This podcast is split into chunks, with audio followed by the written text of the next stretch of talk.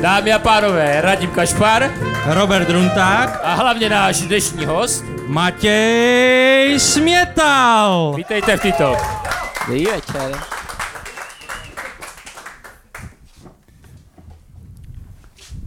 Takový začátek jsme tady ještě nikdy neměli. Tak eh, dámy a pánové, hezký čtvrteční večer, vítejte u další ze série naší debatní talk show T-Talk. Dnes máme tu čest hostit vzácného hosta Matěje Smětala. Matěj Smětal se narodil v roce 1992 ve Štenberku, ale celý život má spojen zejména eh, s obcí Bystrovany a potažmo s Olomoucí. Nicméně nějakou životní etapu strávil také v Praze. Vystudoval gymnázium Hejčín, takže zde určitě dojde ke sporu a boji s Robertem, protože Robert propaguje, jak je známo, slovanské gymnázium, ale my všichni rozumní víme, že Hejčín je lepší, že Matěj? tak? A poté šel Matěj studovat do Prahy v ŠE, kde vystudoval bakalářský studijní obor. Inženýr už nedopadl, pak se třeba zeptáme proč, jak to bylo. A v Praze začala také jeho první pracovní etapa ve společnosti Skanska a v podstatě dá se říci, že celý jeho profesní pracovní život je spojen s oblastí developmentu, s oblastí stavebnictví a i to určitě bude tématem dnešní talk show. Takže Matěj, ještě jednou děkujeme za to, že si přijal naše pozvání. Děkuji, Radíme. A já se teda zeptám první otázku. Proč jsi teda vybral Hejčín a ne Slovan? Uh, protože jsem šel ze sedmé třídy a to znamená Hejčín má anglickou sekci a Slovan, jestli se nepletu, francouzskou. To znamená, to byl ten největší problém. Takže mluvíš skvěle anglicky. Mluvil jsem. A mm, ty jsi eh, z rodiny, která je také, řekněme, stavařská, když to hodně zjednoduším. abych ty gameplay ještě úplně neopouštěl možná. No tak pojď. ne, já jsem z okolností totiž včera dával na Instagram uh, fotku, Radim jsi určitě viděl, uh, slovanského gymnázia a napsal jsem, že to je nejlepší střední škola, což teda mimochodem... Právě proto. No. Což mimochodem, uh, to vy nevíte, jo. Já jsem, teda musím se pochlubit, já, já si říkám, že to je blbý, že tady řeknu, ale já jsem členem školské rady na slovanském gymnáziu, jsem absolventem slovanského gymnázia a každý čtvrt rok jsou nám předkládány tabulky srovnávací uh, Hejčín, gymnázium Jakuba Škody, uh, gymnázium uh, uh, v Slovan a Čajkárna. A musím teda říct, že podle těch objektivních kritérií, a tím už končím, už nebudu propagovat dál, Slovan, ten Slovan to úplně válcuje. Jo? Takže Matěj, v pořádku, eh, je to dobrý, že jste tam šel, já vám to nerozporuju, ale fakt jako podle těch výsledků testů Slovenské gymnázium dneska je na nějaké sedmé pozici v České republice. no, tak eh, já se zeptám, Matěj, prosím tě, vnímal jsi eh, v dobách tvého studia nějakou rivalitu mezi těmi gimply? Rivalita možná menší je, ale podle mě hodně záleží na tom, jako z které třídy se dostane ten student na, No, na tak školu. hlavně záleží na tom, v v jaké školské radě člověk je. Jo, to je jasný. Ne, eh, souhlasím. Eh, Když jsme teda u toho, u toho, je strašně zajímavá otázka, eh, ty víceleté, víceletá, víceletá studia, víceleté gimply. Jste zastáncem toho, aby ty osmi nebo šestileté gimply fungovaly, protože je tady hodně lidí, kteří říkají, že to je špatně, že se tam oddělí ti jako kdyby šikovní a naopak potom jsou pomalí a jsou ještě pomalejší. A jsou to hlasy pro to, aby toto jako kdyby skončilo a aby se chodilo na střední školu opravdu až po té deváté třídě. Jaký je váš názor na toto? Tak popravdě já jsem se hlásil i z páté třídy, myslím, na slovanské, tehdy jsem vlastně byl na No. základní škole v Bystrované. Nedostal se? Nedostal se. Uh, Já myslím, že tu můžeme vlastně ukončit tu debatu de facto. Já jsem to Ne, nas, myslím, naskvěle že- řekl, ale dneska jsem teda moc rád, že jsem se nedostal, protože měl jsem několik lidí, co se dostalo na to osmileté Mhm. a nakonec, když se vlastně potom hlásili na vysoké školy, tak, eh, tak potom neuspěli, Mhm. jo, protože vlastně si všechno jako opakovali a já si myslím, že teda jsem podporovatel případně těch, eh, těch šestiletých a případně tady těch vícejazyčných, protože co si cením nejvíc třeba na tom, na tom hejčině je ta angličtina. Jo, to mi přišlo velmi, velmi zajímavé vlastně studovat, eh, studovat eh, předměty v anglickém jazyce, to podle mě bylo nejlepší na té škole. Takže dneska jsem moc rád, že jsem se nedostal ať už na, hejč, na, na hejči, na čajkáru, na Slovan, na to osmileté, protože ten jazyk mi na tom nepři- přišel ten nejdůležitější. Mhm, mhm, tomu, tomu, to- tomu, tomu, tomu rozumím. Takže francouzština uh, ta vás úplně minula a kromě Mhm. angličtiny mluvíte ještě nějakým dal, dalším jazykem? Nemluvím, ale měl jsem španělštinu. Jo. Takže to je stejný, jak já jsem měl Němčinu a taky už Mhm. taky nemluvím. No. Uh, Matěj, přiznávám, že si úplně nepamatuju. Připomeň mi ten obor, na který jsi šel na VŠE, Podniku hospodářská. hospodářská. Byla to jasná volba, nebo si chtěl ještě někam jinam? Tak já bych moc rád, nebo uh, s tím, že jsem jako v uvozovkách ze stavarské rodiny, ale ona úplně stavarská není, že to jsou taky jako přípravné práce. A takže já bych jako rád šel na tu stavárnu, případně ar- architekturu, ale z těch, z těch gimplů to nejde úplně moc lehce. Takže, takže v tom případě ta, eh, ta ekonomika, ten management byla jako jasná volba. Měl jsem vlastně, byl jsem přijatý do Brna i do Prahy, takže ale ta, nakonec jsem se rozhodl pro vaše A jaký jsi byl student, ať už na té střední nebo i na té vysoké škole? Na té střední, když jsem začal, tak jsem nebyl úplně moc dobrý, protože jsem ještě se snažil hrát v úvozovkách profi fotbal a vlastně na ten hejčín musím říct, případně pravděpodobně i na Slován, jako doopravdy tam byli víceméně fakt takový ti jako, jako šprti a, a jenom škola a ten sport je moc nezajímal, takže To je celý Robert, no. Eh, takže, takže to bylo takový jako, na ty začátky byly jako složitý, jo, a ještě s tím, že jsem jako neuměl tak dobře anglicky, tak, eh, tak to, ty začátky byly těžký a, a říkali mi něco ve stylu, jako ty tady dlouho nevydržíš. A to byla pro mě ta motivace, takže myslím, že jsem končil velmi dobře a, a naopak mě to nakoplo k nějakým těm lepším výsledkům. I potom na vaše. A ten fotbal, eh, eh, radíme, já taky si mluvil, ale fakt jo. Eh, Ten fotbal, eh, jaký, eh, za jaký klub nebo kde, kde, kde jste hrál a docela mě zajímá i na, na jaké pozici. Uh, tak ty asi nejvíc, nejvíc zápasů, nejvíc let jsem odehrál v Holici v první HFK, Mhm. je takový ten druhý, druhý teda největší klub v Olomouci. A, a kdo vás třeba trénoval, jestli si vzpomenete? mladý uličný, Mhm, mhm, mhm. z těch známějších. A, tak to samozřejmě bylo super. A, teda těžké kombinovat se školou, ale, ale potom v těch uh, ty první roky, jak se zaběhly, tak potom už to šlo. Ale vlastně víceméně se trval jsem tam v těch dorostenických nejvyšších soutěžích až vlastně do těch 19, kdy už mm-hmm. jsem Mhm. se potom stěhoval do Prahy. Mhm, mhm, mhm. A tam už teda potom fotbalová kariéra taková nepokračovala. Mm, Potom už to víceméně nešlo. Tak on už člověk jako pozná, že se tím nebude živit a hrát tam nějakou divizi nebo nějakou pátou nejvyšší asi už plně potom nedává smysl. A rodiče, rodiče vás podporovali jak eh, ve fotbale, tak i v té cestě, dejme tomu na tu vysokou školu, že ten obor, který jste si zvolil, tak ten eh, s tím byli oka? Byli s tím OK, víceméně mi v tom nechali volnou ruku. A otec hlavně jako chtěl, abych furt hrál někde fotbal, ale ono už to potom fakt jako moc nešlo. A tlačili, tlačili, k tomu se potom možná dostaneme, tlačili na toho inženýra, ale to mi potom, to se musím potom bavit A to později. tlačili by- na vás nebo na děkana? Vím, vím, že tlačili na mě, jestli tlačili na děkana, to nevím. A jaké to bylo teda, když eh, si odešel z Olomouce studovat do Prahy? Byl to velký kontrast, byla to velká změna pro tebe? Uh, co se týče studia, tak uh, myslím, že ten, ten Hejčín uh, byl ten, jako mně se to jako moc líbilo, to, to, to studium. Fakt se snažili připravit, mnoho těch studentů se tam snaži, snažilo dostat na Cambridge, na Oxford, jako na prestižní školy, takže to bylo jako, to studium bylo za mě super. Musím teda říct, že, že co se týče to, té, té náplně, tak potom ta, ta výška uh, byl jako stupeň dolů, bylo to krok níž, nebylo takový, takový tlak na to se tolik učit, eh, tolik chodit na hodiny. Sa, samozřejmě záleží asi odbor od oboru, vysoká škola od vysoké školy, ale, ale pro mě už to nebylo potom tak náročný. Proto, proto je z toho jsem si jako relativně brzo našel nějakou práci, protože mě to vlastně jako ten, ten čas mě to tak nevytížilo. Takže už na škole si začal pracovat a i s tou Skanskou, nebo to byly ještě nějaké brigády? Uh, já si myslím, že, že už prváku nebo, nebo, nebo ten třetí semestr už jsem se vlastně hlásil do Skansky na stáž. A ke Skance se určitě dostaneme, ale mě by spíš zajímalo takový to, že prostě kluk z eh, moravského malého nebo středního města, respektive z vesnice u malého města, eh, přijde do Prahy, eh, vě- větší svět, milion lidí, prostě s někým to docela zamává a třeba nezvládne ty, nezvládne ty přechody. Tady s tímto jste vy nějaký problém měl nebo neměl? Jaká byla ta adaptace na ten, na ten život tady v tom městě, který prostě je jiný než je Olomouci? Um, ten, ten začátek byl relativně jednoduchý v tom, že my jsme vlastně ta, ta skupina, co jsme, co jsme byli tady spolu na té střední škole, tak jsme šli do Prahy.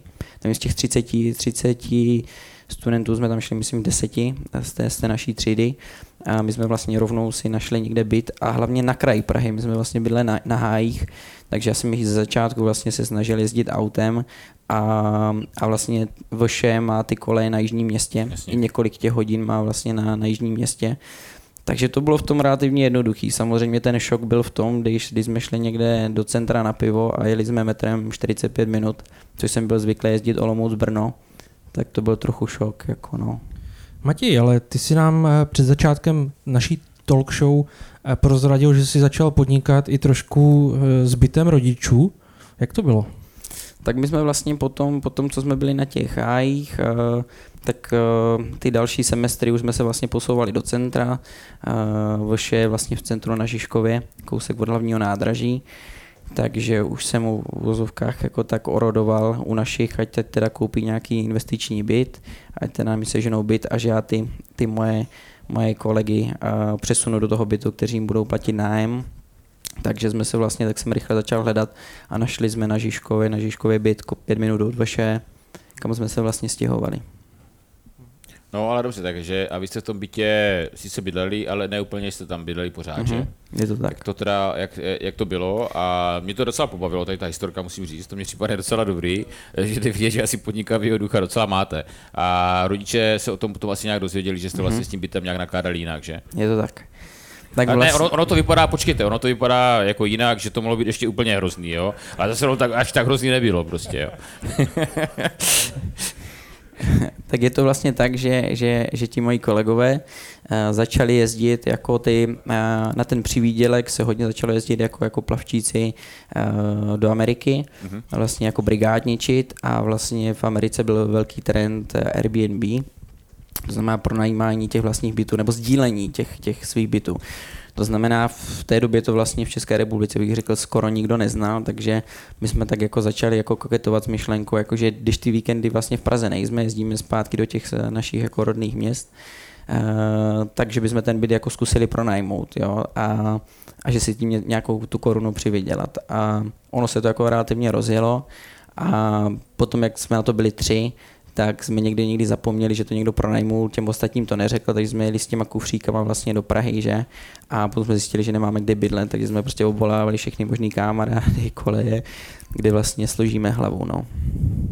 Takže jak se to potom jako rodiče dozvěděli, tak samozřejmě nebyli šťastní, protože chtěli ten byt eh, blízko té školy, abych tam jako studoval a měl ty dobré výsledky. A potom zjistili, že vlastně 50% času tam na tom bytě nejsme. A já jsem si myslel, že nebyli šťastní, že chtěli tu provizi z toho, ale ne. to eh, ne, to bylo prostě, ne. to, že chtěli, aby se tam prostě bydlel. Tak. Jo, chápu. No. Uh, Airbnb, velký fenomen, velký trend, uh, nicméně od té doby zase uplynula nějaká doba. Jak se vůbec na, na tohle díváš, na, na, na problematiku, na to téma vlastně jako mm-hmm. pronájmu bytů, Airbnb a, mm-hmm. a na tuhle tu, vlastně, na tu specifickou část ekonomiky? Mm-hmm. Uh, právě na tom začátku mi to přišlo eh, jako velmi dobrý nápad, protože ono to vlastně bylo tak, že doopravdy my jsme, eh, tam vlastně ty kluci eh, byli z Ostravy, to znamená, my jsme na tom začátku fakt jako každý třeba, každý 14 dní jezdili domů, jako jo. A, a to mi přišlo super, že ten byt je vlastně nevyužitý, je prázdný, tak, tak se pronajme. A to bylo super, protože my jsme tam se všema těma učebnicema, prostě s tím svým oblečením a tak to pronajímali tak, jak to je ale vlastně ono jako postupem času se to vyvinulo k tomu, že je to vlastně jako konkurence hotelu. Ti lidi měli prostě vybydlený byty, ty prázdné ledničky a, a, a vlastně už to jako nahrazovalo ten hotel, což je vlastně špatně, že? protože plno lidí tam potom nedržuje ty poplatky vlastně té místní části, bla, bla, bla, jo? takže dobře neodvádí daně a tak dále, takže potom jako chápu, že už je to takové jako tenké let a už to vlastně není to, co to bylo. Třeba na začátku tam bylo hrozně vtipný to, že my jsme vlastně pronajali ty, ty byty tak, jak jsou. My jsme prostě jeli, samozřejmě ta klasika, prostě vyměnilo se ložní prádlo a nachystal se ten byt, ale, ale vlastně lednice zůstala plná a tak dále, takže oni většinou prostě vypili flašky, co jsme tam měli, tohle dali nějaký jiný, bylo to prostě v tomto zajímavý, jako jo, jako že někdy jsme přijeli, ty, ty obrazy byly úplně jinak, než byly původně, jako tam to prostě by mělo takový jako kouzlo, bylo to zajímavé, bylo to jako v těch, bylo to prostě taková partizánština tehdy ještě, jako no. A dnes třeba, když eh, jedete někam, ať už do zahraničí, nebo třeba v rámci České republiky, tak se ubytováváte, jakým způsobem? Ubytováváte se jako v hotelu, hmm. nebo, nebo takhle, nebo, nebo jak? To by mě docela zajímalo. Jak My to jsme, máte? my jsme vlastně ještě v momentě, kdy jsme, kdy jsme to s těma klukama to Airbnb dělali v Praze, tak jsem se snažil, když jsme jeli do nějakých jako měst, tak zkoušet samozřejmě Airbnb. A fakt mi to přišlo zajímavý v tom, že ty byty byly uh, jako velkorysý, prostorný, uh, jako krásná třeba architektura, takže, takže to bylo fajn, jo. Člověk si s těma lidma potkal, pokecal, měl k sobě ten, ten celý byt, většinou mu tam řekli, hele, máš tam, nevím, Netflix, něco, prostě bylo to oproti tomu hotelu jiný. Dneska už se to fakt posunulo v to, eh, kdy, kdy ty byty jsou prázdný, holý, malý, dělaný doopravdy na to Airbnb, na co největší zisk a vlastně v ten moment to ztratilo kouzlo, protože už to supluje ten hotel nebo nějaký levnější hostel bez snídaně, jo. takže jako ve, ve finále jsem rád, že i s tím koronavirem to dostalo trochu ráno a že se to asi ten trh v tomhle jako kompletně změní. Mm-mm. Já bych se teď možná dostal k té skansce. Eh, Jak se vůbec, eh, nebo eh, měl si ambici dostat se právě do takové velké nadnárodní společnosti a, a jak to probíhalo vůbec ten proces? Teda jsi našel, že někoho hledají, nebo si to sám Mhm. zkusil? Mhm. Tak tu ambici jsem neměl víceméně vůbec, jo? protože mm, rodiče furt říkali, jako vystuduj a vrať se k nám do rodinné firmy. Nicméně, jak jsem zmiňoval, oproti třeba tomu hejčínu, uh, jsem toho volného času měl relativně hodně a, a nechtěl jsem být taková ta jako pijavice na rodičích, že prostě jenom dostává to kapesný, takže takže jsem jako, jak jsem zjistil, že toho volného času je dost, tak, tak že bych si rád našel nějakou brigádu nebo práci.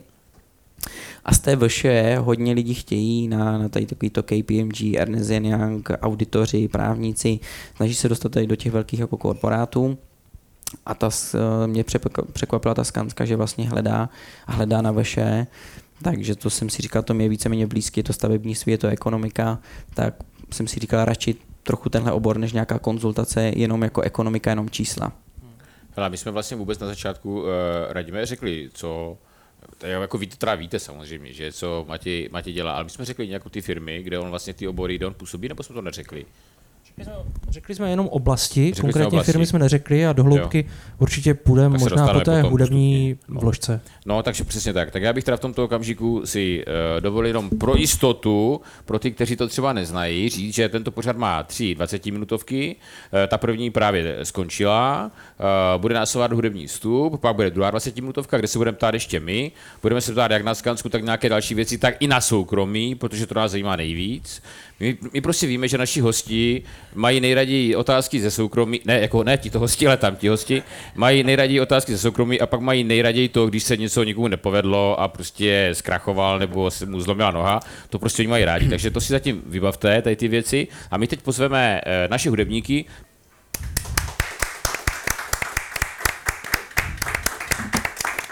Tak, uh, přátelé, bude děkujeme za Ram, uh, Ram Windra uh, a těšíme se na další skladbu. Budeme pokračovat naší druhé 20 minutovce. Uh, já jsem tedy zaznamenal, musím říct, že po, zpočátku té pauzy jsem byl asi nervózní, protože napřed odešel moderátor, pak odešli část obecenstva, ale většina se aspoň vrátila, to je dobrý, ale ne teda zatím všichni.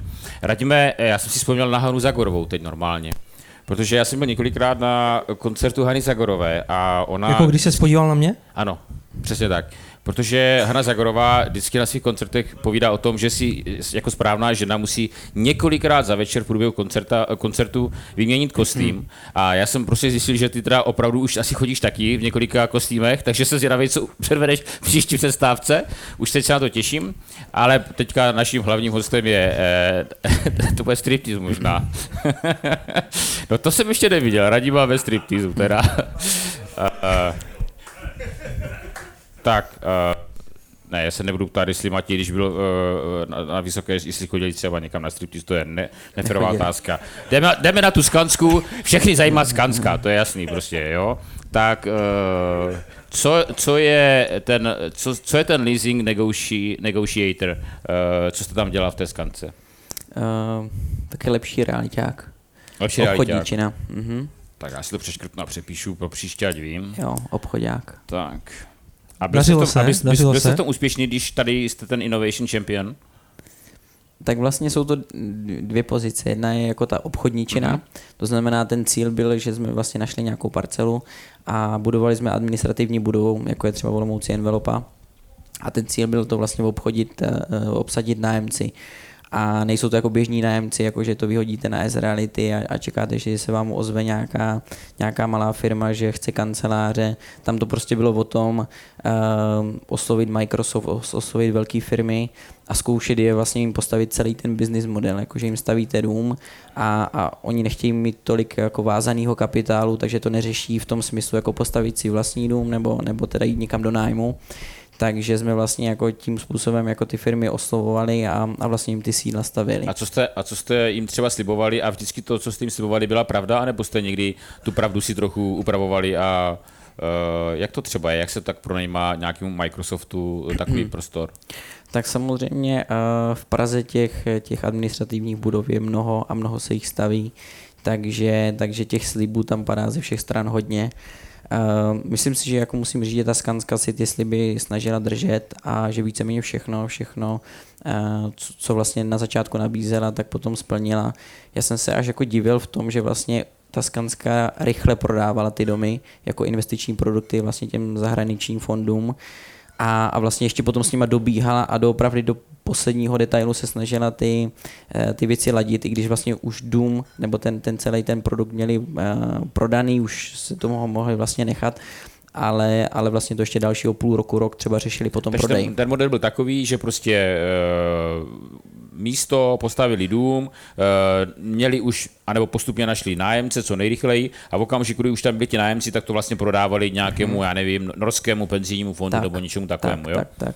tak ono vlastně ta firma je Skanska Property, ale s tou jako Skanskou takovou, kterou třeba mnoho lidí zná, to má jako uh, společného vlastně víceméně ten název. Vlastně uh, jednatelka byla přímo Švédka, která tady vlastně s náma seděla v Praze a bylo to jako tým o 18 lidech a, a vlastně fakt to bylo jenom o tom, jako ten, ten celý development poskládat a, a vlastně Skanska, a nějaký ty komerční, komerční stavby AS nám to vlastně více A vy to říkáte, radně ještě poslední otázku, a vy to říkáte tak smutně, jak kdyby vás to tam nebavilo v té Skansce. Prostě. Ne, bavilo mi to bavilo. hodně, tak je, je, to o tom, že vlastně bylo tak jako první větší zkušenost a bylo to mhm. vlastně to, že, že od těch jako rodičů mě to posunulo někam, že jsem si vlastně dělal sám na sebe a, a víceméně mě to tam jako bavilo moc, protože právě, že to bylo to snoubení toho, toho biznisu, eh, stavitelství, developmentu, něco po sobě nechávat, takže, takže to bylo jako super a akorát vlastně potom to nějak krystalizoval, že to jsem rostl víceméně v těch pozicích a postupoval v čase a potom právě tam byly ty nůžky mezi, mezi tím vrátit se do Olomouce nebo zůstat v Praze. A na to jsem se právě chtěl zeptat, jak dlouho si v té skansce byl a co pak rozhodlo o tom, že se vrátil zpět tady na Olomoucko? Uh-huh. Uh, byl jsem tam, myslím, že plus minus 5-6 let a, a ono, to, ono to vlastně končilo, končilo přelomem toho, že, že vlastně moje žena končila studium tady v Olomouci a, a už vlastně jako se fakt jako šlo do toho jako zůstat v Praze. A v ten moment jako zůstat v Praze, ale už jako do Olomouce jezdit jednou za měsíc, jednou za, za půl roku a už tam jako fakt jako zůstat, jo, a už to být jako trvalé, že do té doby to bylo v úzovkách saranda, jako že mám tam nějakou práci a tak dále, sbírám zkušenosti, ale v ten moment, moment už to šlo jako do ostrých. A to bylo těžký, protože vlastně já jsem tam ještě potom nějaký byt e, přikoupil a snažil jsem se už prostě budovat to svoje v Praze a víceméně se tomu rodinnému podniku vyhnout a, a, a dělat si to svoje zázemí v Praze a víceméně být tam ten zaměstnanec a, a nějak jako vyhnout, vyhnout se tomu podnikání. Takže kdo chtěl víc do Olomouce, ty nebo manželka? tak ono se to asi nějak vždycky lámalo v čase, jeden víc, já, jeden víc, jako žena se tam přestěhovat. Ono to bylo jako složitý v tom, že prostě ten člověk skončí eh, tu vysokou školu, má 25, 26 a, a už třeba má možná myšlenky, jako když spolu chodíte dlouho nebo dokonce jste ženatí, tak, eh, tak už třeba máte nějaké myšlenky na dítě. A ono popravdě třeba tam, kde zrovna ty byty máme, jako na Žižkově, uh, potom jako určitě je lepší tady být v Olomouci a někde ne, nejlíp třeba v Bystrovanech, někde prostě v čisté obci. Jo, ještě mi řekni, ještě mi řeknu jednu věc, ještě mi řekni, To jsem, nepo, jsem to nepochopil, že taková legrace teda, ale... Bude zase nějaký skrytý význam, tam ta ne. lajna je nebezpečná. A to se možná, možná se to dozvíme v té poslední části. Tam ta lajna je nebezpečná, už připravuje určitě otázky, ale Matěj, pojď mi ještě říct, eh, co, co ty a ta škola. Eh, skončil si bakaláře, na inženýra už si nepokračoval, nebo chtěl si, nebo jak to bylo? Uh, pokračoval jsem, protože vlastně asi kdyby byly přijímačky, tak bych se asi ani nepřihlásil, ale vlastně do nějakého průměru, nebo nevím, jestli to byly jako za, za jedna celá, uh, by to bylo bez přijímaček. Takže já jsem vlastně po, po státnících byl přijatý, znamená pokračoval jsem a už jsem k tomu měl jako velmi velkou averzi, protože vlastně jsem byl v práci, do toho jsem dělal tady to Airbnb, nevěděl jsem, kde spát, uh, bylo to fakt jako těžký, do toho jsem se ještě vlastně vracel do Olomouce, takže jako chodit do té školy a jako kreslit si tam nějaký tečka v účetnictví a, a dělat něco, co se v té realitě jako nedělá, tak bylo hrozně těžký a v momentě, kdy studuješ eh, doktora nebo prostě právníka a potřebuješ to ten titul, tak je to samozřejmě něco jiného, ale v, té, v tom managementu, v té ekonomice to vlastně jako nehraje ten prim a, a proto jsem říkal, že nechci prostě další dva roky tam trávit čas hlavně. Počkej, já ty jsi mi před začátkem tolku říkal, že většina českých miliardářů nemá vysokou školu, takže hmm. se rozhodl podle toho, Je to ne? tak? Ale to ne, nemůžeme zaměňovat příčinu a důsledek, nebo jak jsou, jo, tady ty, tady ty věci. Mě ještě, mě ještě já, se, uh, já mám rád jako to, to soukromí, to mě zajímá. Prostě tady ten zvuk, to je co? Tady to, co tady hraje, to je odtud někde zevnitř? Jo, ne, ne, ne jestli, jestli, to nikomu nevadí, tak v pořádku, jo, jenom aby prostě třeba potom si to nestěžoval. A nevím, jestli to bude v tom podcastu taky, ale to je v pohodě. To nechte. To je nějaká hra, asi jsem teda pochopil teď. Aha, už to vidím. YouTube nějaká pohádka. Uh, no, něco, něco, tam, něco, něco tam běží. A to můžete klidně tam uh, nechat. Ne, mě by zajímalo, když tady uh, vidím vaší, uh, vaší paní. Uh, ten má hezké vztah... boty, má hezké boty. To jsem, má hezké boty, ano. Uh, vy, jste, uh, vy jste spolu fungovali i tak, že uh, vy jste byl v Praze, ona byla mm-hmm. v, v Olomouci. Mm-hmm. A fungovalo to dobře? Myslím, že to fungovalo dobře, tak ona potom... Žena se směje v zákulisí. Ne, tak ono, ono vlastně ta Skanska potom byla jako benevolentní v tom, že v momentě, kdy jsem nastupoval na plný úvazek, což taky nebylo hned. Ne, si, že jsi manželka byla benevolentní, Skanska to teďka není tak myslím, že taky, no tak chtěl jsem říct hlavně to, že prostě už jsem, eh, jezdil jsem v pondělí brzo ráno a vrátil jsem se ve čtvrtek večer, jo. takže ono zase taková podle mě hruza není. Jako. Mm-hmm, tak to se dalo určitě. Mm-hmm. No a ty se teda vrátil zpátky a hned teda byla jasná volba, že budeš navazovat na rodinný biznis, rodinnou firmu.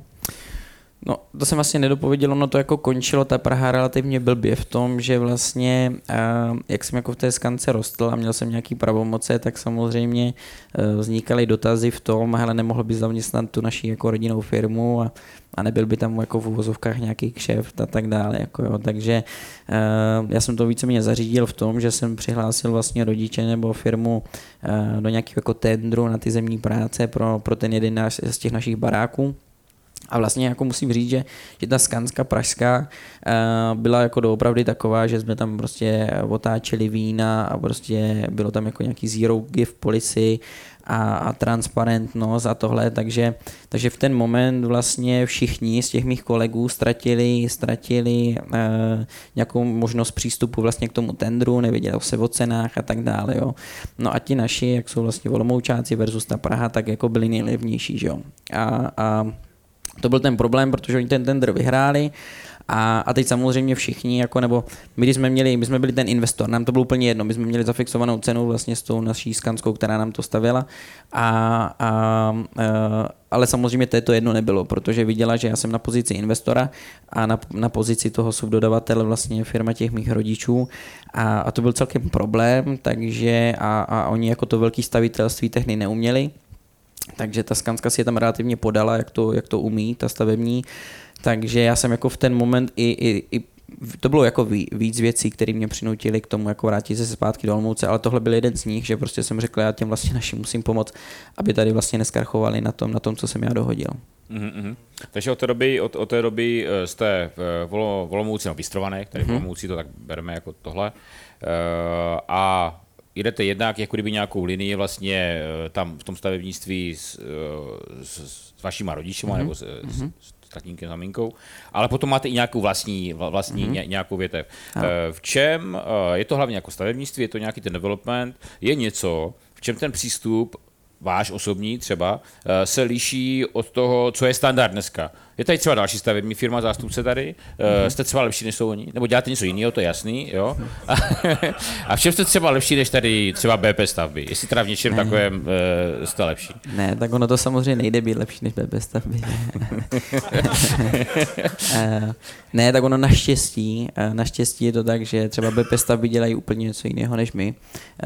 Věnují se pozemnímu stavitelství, což vlastně byla ta skanska, která nám stavila ty, ty administračky a my vlastně jsme byli spíš jako taková jako půjčovna mechanizace, když mm-hmm. jsem mhm. to vlastně přebíral.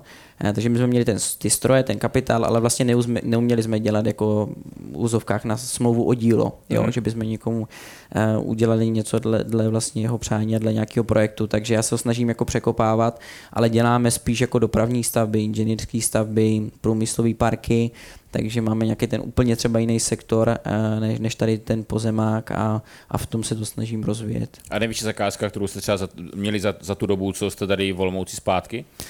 Jako takhle, eh, nejvyšší, nejvyšší je vlastně v Přerově, děláme estakádu, eh, celý jako předmostí a, a celý, celý ten Tam Přerov... myslím každý skoro den, jo, a já doufám, že už to bude konečně definitivně dodělaný, protože Přerov je největší peklo na světě na dopravu a hmm. za to teda musíte částečně i vy asi. Je to tak.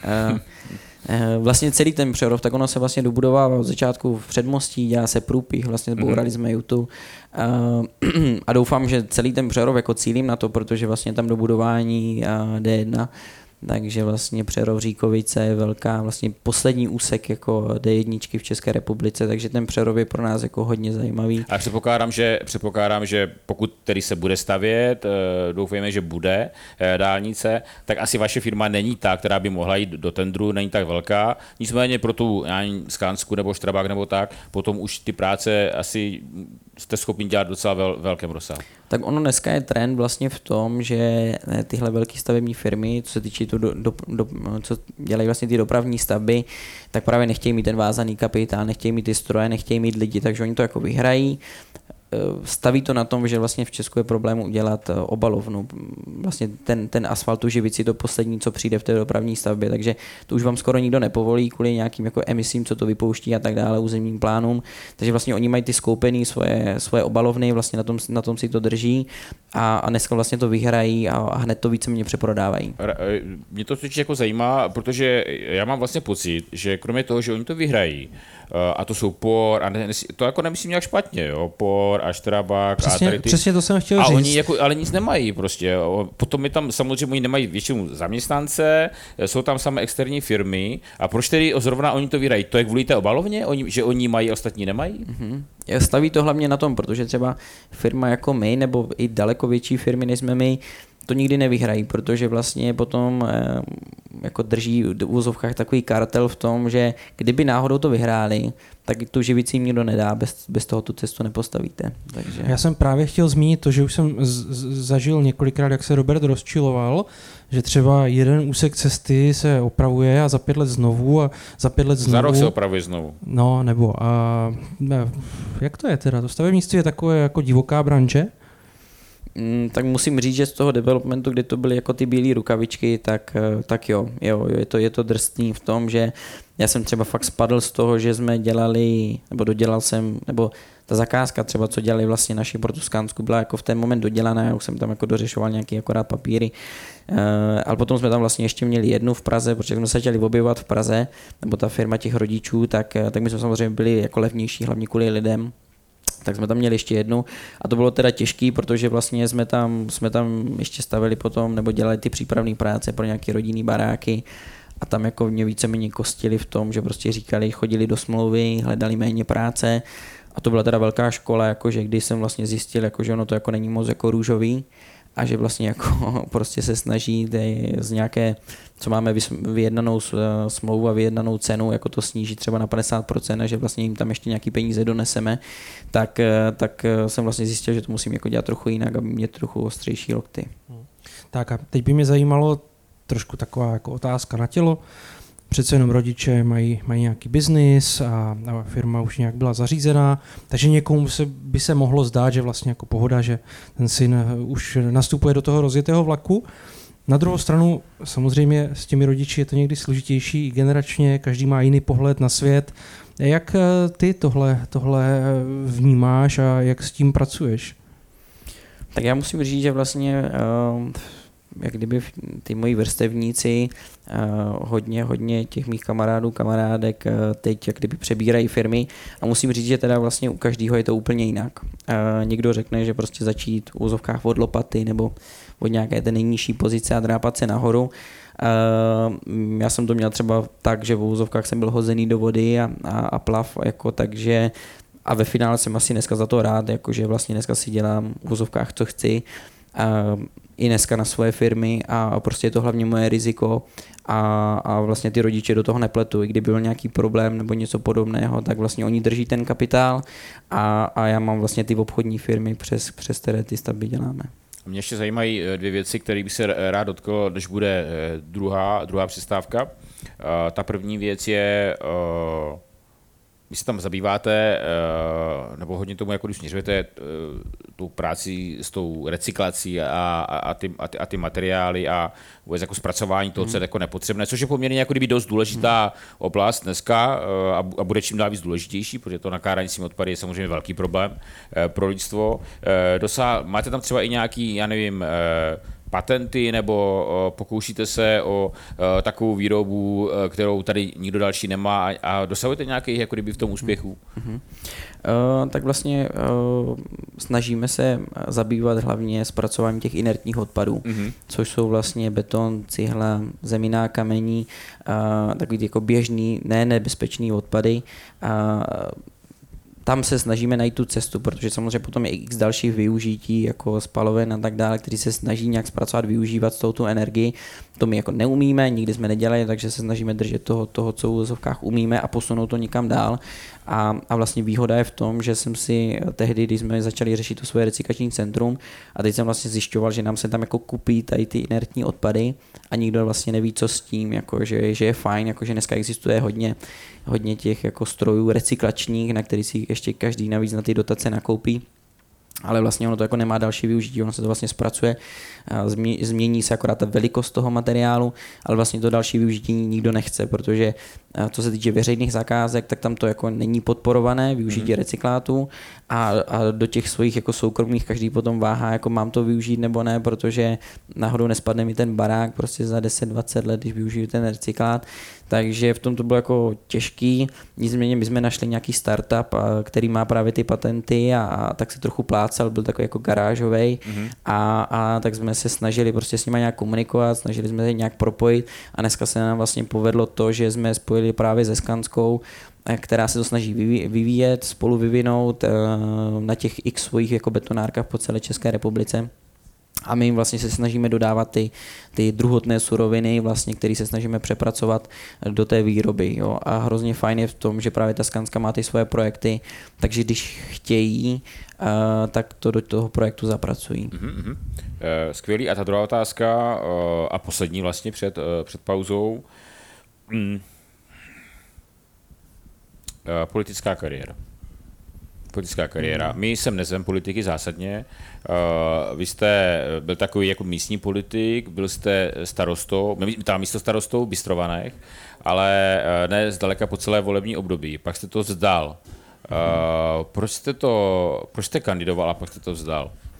Mm, tak vlastně kandidoval jsem víceméně relativně rychle, vlastně potom, potom přesunu do Olomouce, do Bystrovan. Uh, ty to bylo jako relativně náročný, protože Uh, jsme se teda kdyby pokoušeli o dítě, prostě začali jsme tady budovat uh, teda nějaký ten další život, protože vlastně jsem šel v úzovkách jako z nuly, nebo prostě ta práce toho developera tady jako víceméně nebyla, nebo mm-hmm. to, co bych chtěl najít, takže jsem vlastně skočil k těm rodičům a teď to bylo jako relativně dost těžký, no a, a vlastně v těch bistronech mě oslovili, jestli bych náhodou s nimi teda nešel kandidovat a, a my tam máme, máme tam velký, velký průmyslový park, který je potřeba řešit jako development a říkají, tak ty se vlastně budeš starat víceméně tady o to a plus o ten uh, rozvoj obce, o, o ten stavebnictví, o to chodníky, cesty, jo, škola, školka a tak dále. Říkám, jo, tak to je fajn, to by se mi líbilo.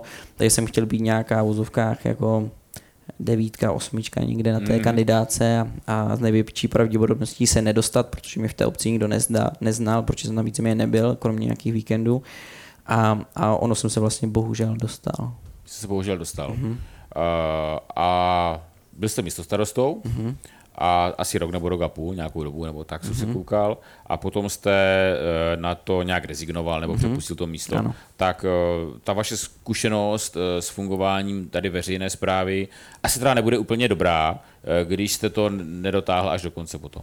Eh, Za prvé jako ty začátky celkový byly těžký, jo, takže ono tam jako bylo to, že potom jako, že já když jsem vlastně, myslím, že když jsme nastupovali, tak, eh, tak jsme měli teda jako čerstvě vlastně malý dítě, bydleli jsme v nějakém dvougeneračním domku s rodiči, plus jsem tam teda byl místo starosta, byl tam v nějaké rodinné firmě, takže ono to bylo jako relativně dost těžký celkově, jo. Mhm. Ale, ale ten vlastně největší problém byl takový, že uh, ono místo toho rozvoje té obce se řešilo hlavně, jestli náhodou paní učitelka nepřišla o pět minut pozdě do Mhm. třídy a, a tak dále a prostě potom říkali na tom, na tom zastupitelstvu, který zaprvé nebylo připravený, nebyla nějaká předtím pracovní porada, nebyla tam ochota těch lidí, těch zastupitelů se domluvit. Uh, jsme se vlastně jako víceméně živě hádali na tom Mhm. zastupitelstvu, který trvalo někdy i třeba 6-7 hodin, jo. A, a, a jako řešit pro mě, který jsem měl řešit ten rozvoj, uh, tohle, co třeba měla řešit za prvé nějaká školská rada, potom třeba možná ten, nebo možná za prvé ředitel, potom školská rada, potom třeba starosta a potom možná já. Uh, jestli fakt ta učitelka došla o těch pět minut pozdě do té třídy nebo ne, tak to se mi jako popravdě moc nechtělo. Mm-mm. Tak dobře, takže už byste asi znovu nekandidoval? V žádném případě, Asi už ne. nikdy. Dobře. Tak, uh, ale já to, to docela chápu, abych řekl pravdu. Tak, tak. Uh, poprosil bych uh, ctěné naše muzikanty, uh, přátelé, aby zahráli dru- druhou skladbu. Vy si prosím vás připravte uh, otázky uh, na, na našeho hosta, na, na Matěje teď uh, a já, vyhlá, já, já, já vyhlásím soutěž o uh, ně, nějakou o co nejlepší dot- otázku potom a potom ji, potom ji vy, vyhodnotíme a vyhlásíme vítěze. Tak,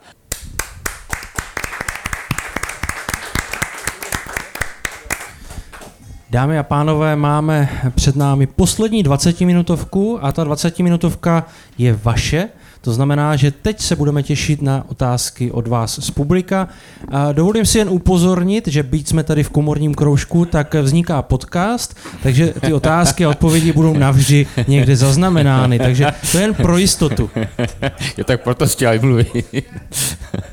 Takže kdo má, kdo má první dotaz, pánové? A tak A opravdu musí to být do mikrofonu, protože když to nebude do mikrofonu, tak to nebude potom v podcastu. Tak Takže prosím. Mohu, mohu. A Matěj, zdravím a, trochu se známe, takže si můžeme týkat, ale zajímá mě, já vím o tom, že jsi velký fanoušek fotbalu a zajímá mě tv- tvůj názor na, na, na olomoucký fotbal a kam podle tebe směřuje a, a, a, a, a jak to vidíš tak jako celkově. To mě taky zajímá teda. Tak, eh, tak co se týče olomouckého fotbalu jako celkově, nebo třeba konkrétně Sigmy Olomouc, tak já si myslím, že celkově eh, ten minulý rok, bych řekl rok, rok a půl, vlastně co tady žijem s covidem, tak, eh, tak to bylo smutný hlavně bez těch diváků. Ať už ten ve- vesnický, a, a, a nebo ten prvoligový, prostě si myslím, že navíc bez těch lidí potom člověk třeba ztratí, když teďka mohl sledovat euro, tak eh, tam si myslím, že furt ta kvalita zůstala a navíc tam byli nějací lidi, mělo to atmosféru, tak se na to dalo dívat. Člověk, když se tady díval na ty prázdné stadiony a ještě musím říct teda s tou nižší kvalitou, tak, eh, tak o to asi netěšilo. No a Sigma Olomouc? Tím Roberta, Roberta, zajímá, stadion Roberta, a Roberta. Roberta zajímá, jestli po jeho odchodu z- ze Sigmy, jestli eh, Sigma skvetá nebo upadá. To je jasný snad, ne? Dva, dva, dva sestupy. Tak další dotaz. Další dotaz hlásil se, jo, tak Tak eh, my se s Matějem samozřejmě taky známe. A já jsem se chtěl ještě vrátit tomu pracovnímu životu eh, v záležitosti Skansky. Jaký třeba největší projekt v Praze řešil? Uh, největší na objem, na objem bylo asi Visionary Holešovice, který ne, nevím přesně tu hodnotu, ale si se prodával nějaký 1,5 miliardy vlastně tím, že vlastně tou, tou rozlohou. Jo, jakože větší třeba development profit jsme udělali na projektech v centru ale vlastně tady bylo nějakých 18 000 metrů čtverečných pronajímatelné plochy, to znamená tím, tím byl asi jako největší. A tím na tom asi projektu jsem měl i největší, uh, největší vliv to nějak uh, tam na tom pracovat, protože ty projekty se vlastně vyvíjí od toho, co ho najdem a začneme tam řešit nějakou studii, nějaký projekt, konzultace s architekty, co tam vlastně jde, co tam nejde, s městskou částí, tak tak je ve finále asi těch pět let jako po to, po to dokončení, jo? když dobře. Takže vlastně to Visionary jsem měl od začátku, od začátku do konce. Matěj, a kterou, uh, kterou část života zatím, co jste prožil, byste označil za to, že to bylo to zatím to nejlepší v tom životě, co jste, co jste kterou tu periodu, kterou tu časovou část, vy jste řekl, že bylo jako kdyby, že jste se cítil nejvíc, nějaký, že vás to naplňovalo ten život, že vás to nejvíc bavilo. A teď tady s náma. Ne, určitě tím chci končit, že jako teď, tady, teď tady s náma a musím, jako, musím říct, že když jsem, byl, když jsem byl v Praze, tak jsem byl jako moc rád, že jsem se jako vyhnul tomu jako být s těma jako rodičem a být fakt jako ten, ten povolání syn a, mm. a nějak tady jako pokračovat v tom. Tady jsem byl moc rád, že jsem se dostal do té skansky a vlastně jako hrozně rychle, tam bylo fajn, že ten, ten tým byl tak malý Uh, že vlastně člověk jako, uh, když chtěl a, a byl nějak šikovný, tak jako rychle rostl. A takže my jsme začali jako lítat po světě, hodně se řešilo vlastně, uh, ta divize naše měla, měla myslím Pol, Polsko, Maďarsko, Rumunsko, to znamená vždycky vlastně ty, ty hlavní města se řešili ten development a plus se vlastně potom začal lítat jako na sever, vlastně na, do, do, do, do, do Skandinávie, kde vlastně byly ty projekty. Takže to bylo hrozně super, že, že v tom jako mladém věku jsem vlastně se, a bylo mi to jedno, jako že jsem tam trávil tři, čtyři dny a řešil jsem tam vlastně ty, ty projekty. Tomu mi teda tehdy hodně pomáhal ten hejčín, vlastně angličtina, takže to bylo hrozně fajn a potom jsem si říkal, vlastně není nic víc, jako než, než teda tady zůstat, být zaměstnanec, mít vlastně tu čistou hlavu a, a do toho si tam dělat jsem tam nějaký Airbnb a to a, a žít si vlastně v Praze nějakým tím životem.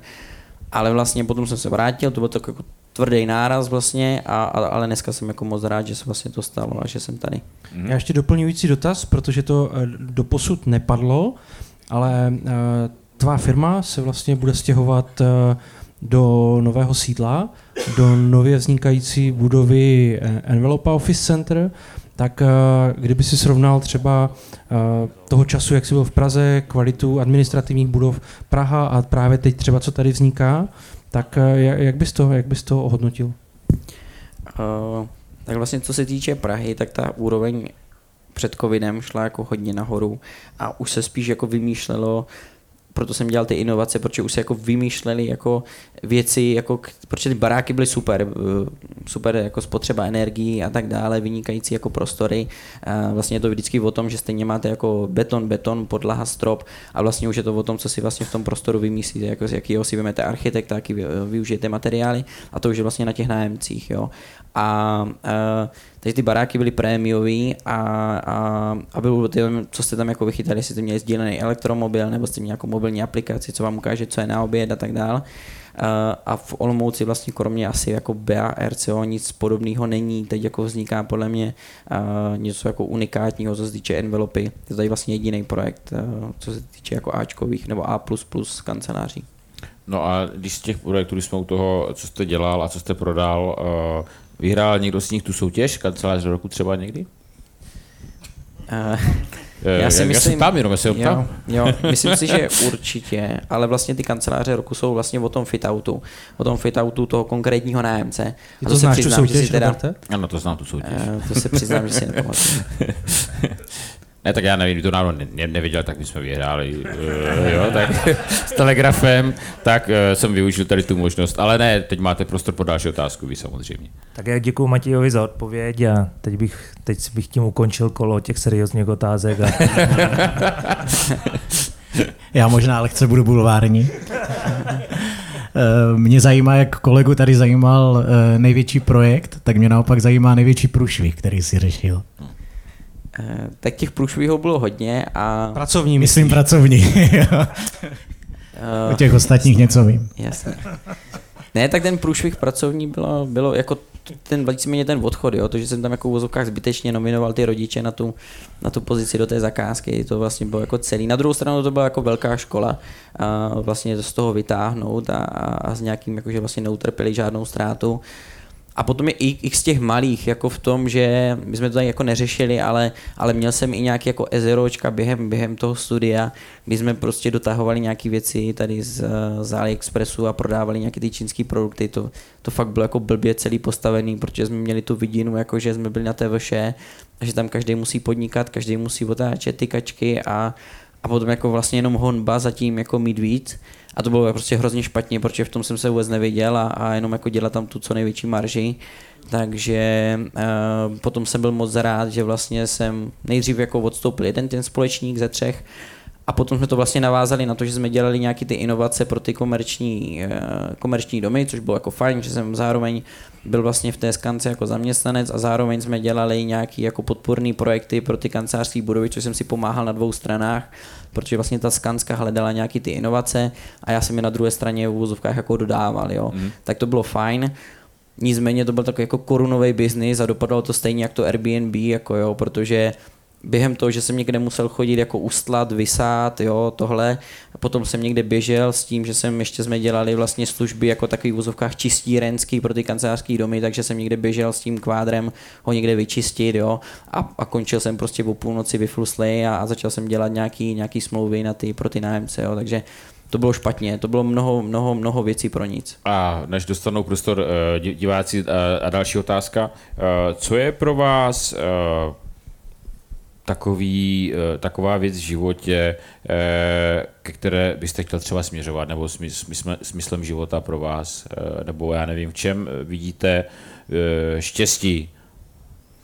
Tak nemám kolegy, kteří se smí, ale štěstí, jako co se týče té profesní, tak to je jedna věc a, a, a druhá věc je nějaká ta osobní rovina, tak si myslím, že co se týče té profesní, tak eh, posunout to k něčemu, že jako dělat něco smysluplného, to znamená budovat něco, co je, co je užitý tím místem, to znamená tou lokací, případně krajem a, a, a co se týče toho štěstí, tak jako samozřejmě rodina, eh, kamarádi, sport, eh, podporovat to. Teď toho v tom, teď fakt jako si myslím, že ten, ten, ten rok zpátky v tom byl trochu nešťastný, že vlastně to udořilo na všechno, na všechny, ať už jako psychicky, že prostě právě nebylo to sportovní vyžití a člověk jako se nemohl jenom odreagovat od té práce. A máte pocit, že ten život, eh, takovou tu balans, že to máte dobře vybalancovaný, jako kdyby práce, rodina, volný čas, Eh, přátelé, eh, nebo máte pocit, že někde vám něco utíká a měl by se to malinko eh, třeba něco přesunout? Myslím si, že teď zase těch pár měsíců ano, že je to vybalancovaný.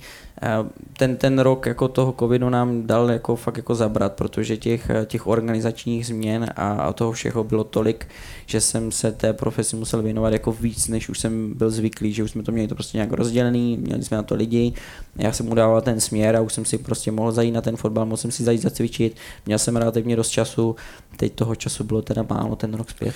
Je, je pravda, že na Beerfestu si nebyl, tak tam máš v Roubegu kamarádu? A je, a, je, a je třeba vaše manželka, nevím, jestli poslouchá, teďka nevím, možná, že když neposlouchá, tak se tam. A je to třeba takový ten, mně připadne, že jako kdyby, nejsem nějaký velký odborník na, na ženskou povahu, ale někdy mi připadne, že ty české ženy, ale možná to není vlastně český žen, eh, že to je obecně vlastně žen, že by eh, si nejraději představovali, aby ten jejich manžel byl pořád s nimi jako kdyby doma, aby vlastně do té práce skoro vůbec nechodil, ale aby vydělával strašně moc peněz a ta firma byla strašně úspěšná. Eh, toto máte pocit taky, anebo máte manželku v tomto uvědomělejší a ví, že vždycky je něco za něco? Manželka se blíží, Roberte. Já si myslím, že jako v tomhle uvědomila, potom je problém tady těch jako popracovních aktivit, jako kdy mm. je to na půl práce, na půl zábava. Mm. Tam je ten problém. Je vždycky Popracovní aktivity. Když jdu třeba s panem inženýrem Baštincem na, na pivo. to je jasná práce. Jako, tam se řeší biznis. O tom taky něco vím. tak. Další, no. další otázky. Já jsem Lukáš Stránský, my jsme se moc neznáme, ale uh, kamarádi mi říkají Alois. Já bych se chtěl zeptat spíš, jestli ti pomohlo Matěj v, v tvé úspěšné kariéře podnikatelské v biznisu, to mám moc nerozumím. Uh, Olomoucká hospodářská komora, jestli někam posunula. Eh, ptá se aktuálně nový člen hospodářské komory. A to si ale radím samozřejmě tuto otázku zařídil, to my víme, to je jasný.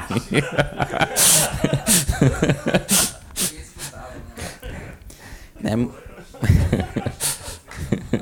Přijdeme s Robertem na oběd do Ančí. ne, musím říct, že mi pomáhá hodně. On celkově ten Olomouc je v tom super, že, nebo ta Olomouc. eh, Ta orchestrace je tady jako vynikající, musím říct, jo, to je.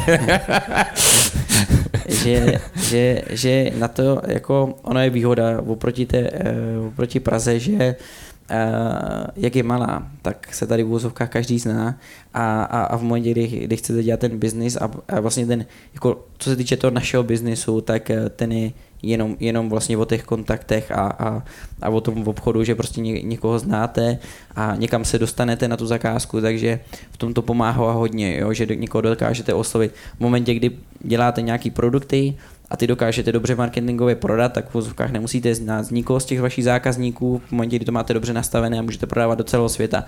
Ten náš, ten náš biznis je lokální a my doopravdy potřebujeme se, se na ty klienty dostat a, a, a v tom je to důležité znát mít několik těch spolupracujících firm, který, který potom řeknou, není to jenom o té ceně a, a, a je to o tom nějakým partnerství, třeba obchod za obchod nebo něco podobného. Jinak, Roberte, před začátkem eh, titulku právě Lukáš Stránský, eh, relativně nový provozovatel Anči, říkal, že Anča je natolik legendární, že bychom měli jako přemýšlet o tom, že bychom ho měli pozvat. Jo.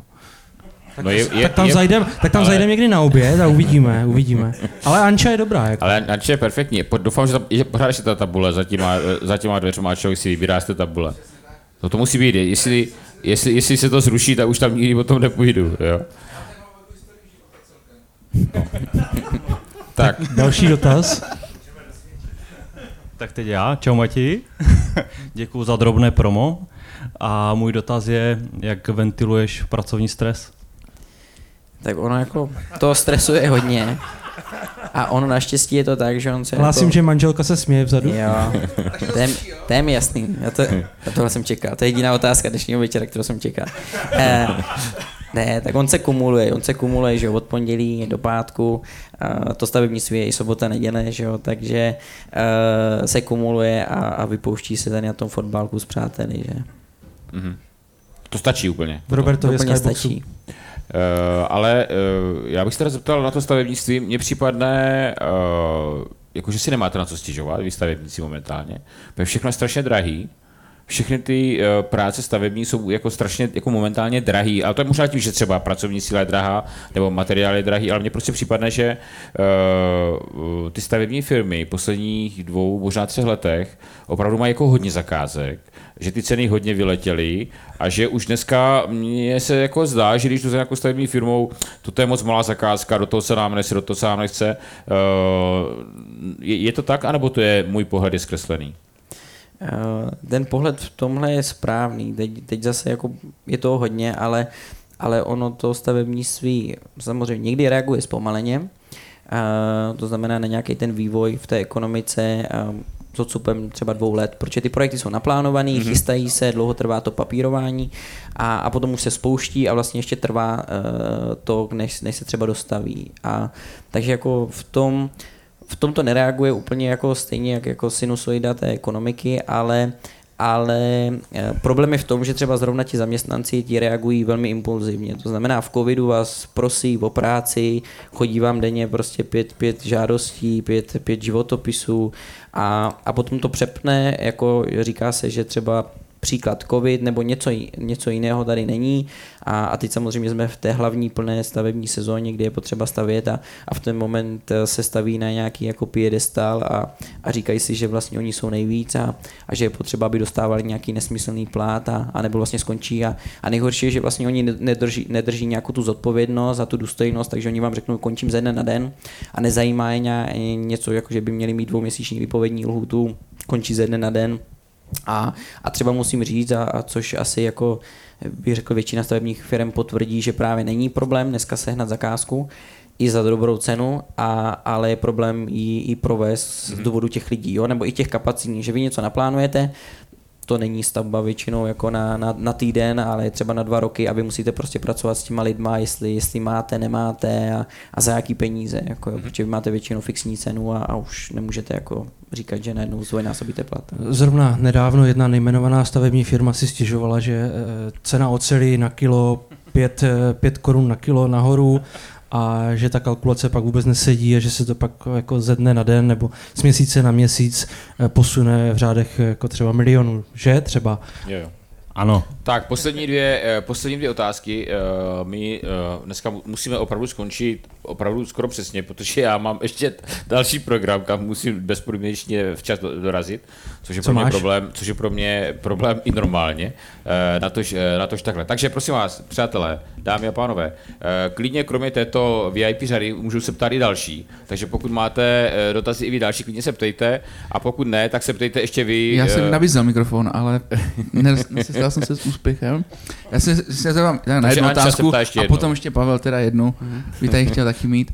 Já bych se chtěl zeptat, jestli tě peníze v životě, jako jsi říkal, že studoval vysokou školu, já jsem měl podobně, a že jsem dělal pro Vodafone a prostě ty peníze, co mám vydělávali, a měl jsem problém s autoritou učitelů, strašně. Protože ti lidi vydělávali o hodně méně než já v tu dobu a musel jsem je poslouchat. Snažil jsem se a nějak jsem to ustál, dodělal jsem za vysokou školu, dneska jsem magister, jsem, musím zmínit.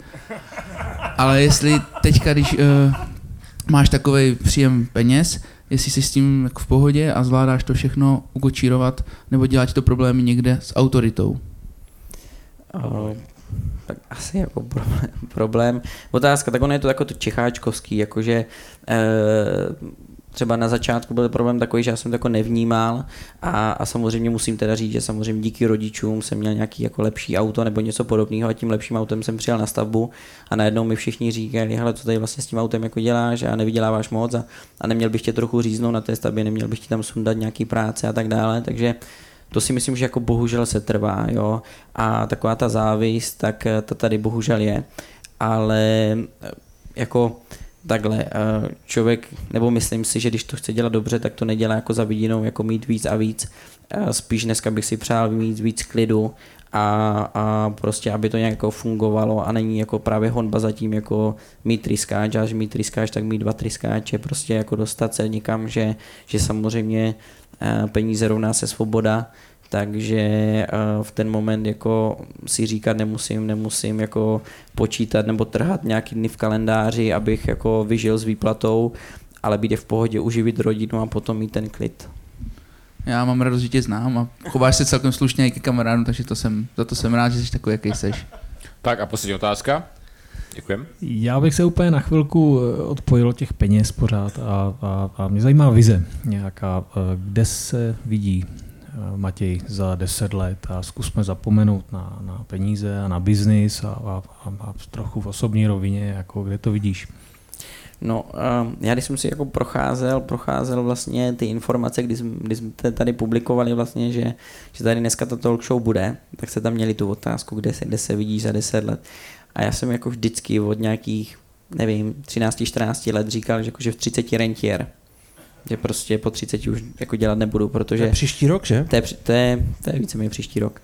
Takže jsem si říkal, že prostě když chodím na ty brigády a natírám ty rezavý kontejnery prostě v těch 12-13 letech, takže si říkám, no tak to si to prostě odbydu a, a s nějakým jako relativně ne, ne příjmem jako nějakým vysokým, ale když se budu, budu chovat ekonomicky, takže vyžiju. Ale samozřejmě dneska vidím, že to je jako jinak. Tu, to, co dělám dnes, tak, eh, tak mě prostě naplňuje, chci to dělat, ne, nedokážu jako žít, že bych si ráno pustil nějaký riskuj nebo něco podobného a díval se celý den na televizi, takže, takže chci dál potom budovat, budovat Olomouc, eh, připravit nějaké svoje developerské projekty, dělat něco užitečného, eh, zkusit, zkusit co nejvíc teda recyklovat, recyklovat materiál a, a posouvat se. Mhm. Případně část toho, z- část toho zisku věnovat na samozřejmě nějaký účely, který, který jsou a potom užitečnější než jenom ten biznis. OK, děkuju. A mimo práci? Mimo práci rád bych se třeba zrovna vrátil k tomu fotbalu, protože vlastně jsem skončil v úvozovkách brzo a, a, a dneska zrovna ty vesnický fotbaly skomírají, nejsou lidi, nehraje se, takže, takže rád bych se vrátil pravidelně k něčemu, kde se jich mm, zajdu začutat a, a, a mít fakt jako klid a, a, a víc, víc toho dělat pro sebe, než teď dělám třeba zrovna pro tu firmu. Tak, děkuji, děkuji moc. Eh, Já bych vlastně v tomto okamžiku poděkoval Matějovi za to, že si udělal čas, přišel uh, za námi do titulku. Matěj, děkuji moc uh, za to, bylo to moc fajn. Samozřejmě bych poděkoval i vám, našim, našim divákům, za to, že jste taky přišli a že jste měli zajímavé otázky. Než se definitivně rozloučíme, chtěl bych připomenout, že samozřejmě v Telegrafu se pořád něco děje. Já jsem si dneska ale nenapsal, ten, nenapsal ty věci, tak ale já něco vím. V každém případě, když přijdete kdykoliv ve středu, eh, tak ve středu je, je vždycky kino vevnitř. V soboty, tady v 9, v 9 hodin večer, letní kino, eh, tady v tomto místě, eh, teď promítáme pomádu, takže prostě, kdo máte náladu přijít na pomádu, je, tady vždycky vel, velice perfektní dobrá večer atmosféra. Někteří musím, přijdou. Musím říct.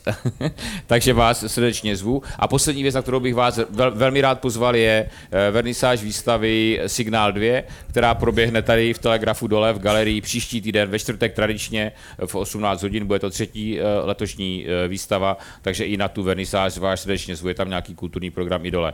Dámy a pánové, děkujeme za to, že jste přišli a, a přejeme vám příjemný zbytek večera, kdy ještě chvíli, nějakou dobu budou hrát chvilku hudebníci, takže pokud máte náladu, ještě klidně poseďte, dejte si nějaké vinečko a uh, nemusíte se hned uh, odebírat uh, domů. Děkujeme moc a mějte se krásně, pěkný zbytek nenasanou.